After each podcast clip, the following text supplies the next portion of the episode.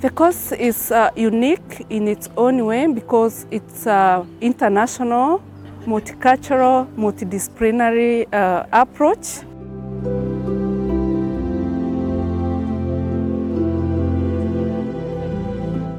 Our world is ever changing, so it's so important for people across disciplines, across generations, across contexts and countries to really have an understanding on a global scale of the challenges that we're actually all facing together.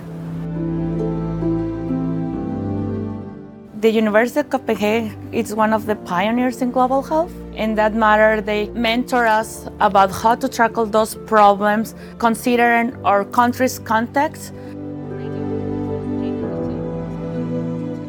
the interactive sections where we have group discussions and teamwork. This is a very unique way of teaching.